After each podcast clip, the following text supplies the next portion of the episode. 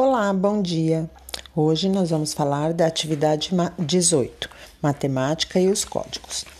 A gente sabe que os números nas nossas vidas, eles estão presentes em muitas coisas, né? Inclusive na questão códigos.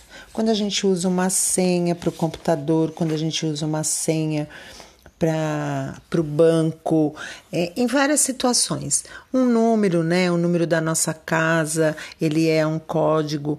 É, o próprio CEP, que é código de endereçamento postal, é, é para o correio entregar as nossas correspondências. Então, é, ele usa esse CEP, que é para saber onde é a nossa casa, para saber em qual rua a gente mora, tá?